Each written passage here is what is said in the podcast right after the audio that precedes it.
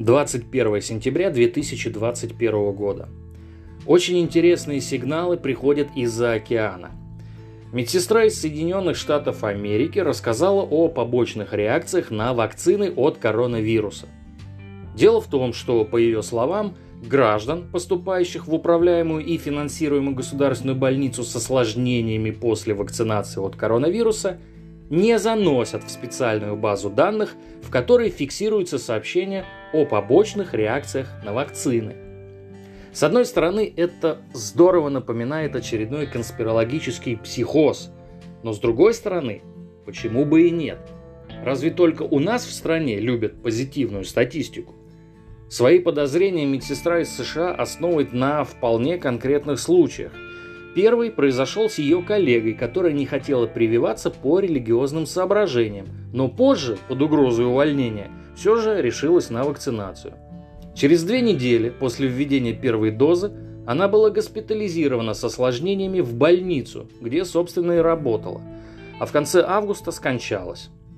Кроме того, медсестра опубликовала видеоролик, где приводится ее разговор с доктором больницы. В общем, обсуждается пациент, который поступил в больницу через несколько дней после введения второй прививки от COVID-19 с застойной недостаточностью кровообращения. Доктор, которая не подозревала, что ее снимают, сказала, что миокардит наступил из-за вакцины, однако ответственность за это на прививку возлагать не будут. Что кроется за всей этой историей, неизвестно. Либо действительно вакцина работает не так, как нужно и попросту убивает людей. Либо мы вновь столкнулись с распиздяйством на местах, когда людей банально не проверили. Либо имеет место быть жуткая случайность. Но для меня ясно одно. Там, где происходит насильственный загон на прививку, ничего хорошего не случается. Ну и как видно, в очередной раз дегенератизм ситуации от страны не зависит. Они все уроды. Кстати, у ковида открыли новую мощную способность. Эта сволочь вызывает уникальный ответ иммунной системы человека.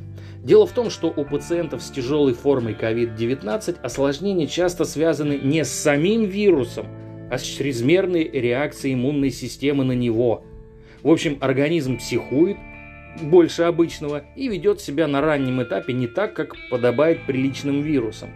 Ученые надеются, что результаты исследования помогут получить новое представление о специфическом системном иммунном ответе организма на раннем этапе заражения коронавирусной инфекцией и в конечном итоге в разработке новых стратегий для лечения COVID-19, ну, в том числе затяжной формы заболевания, известной как длительный COVID.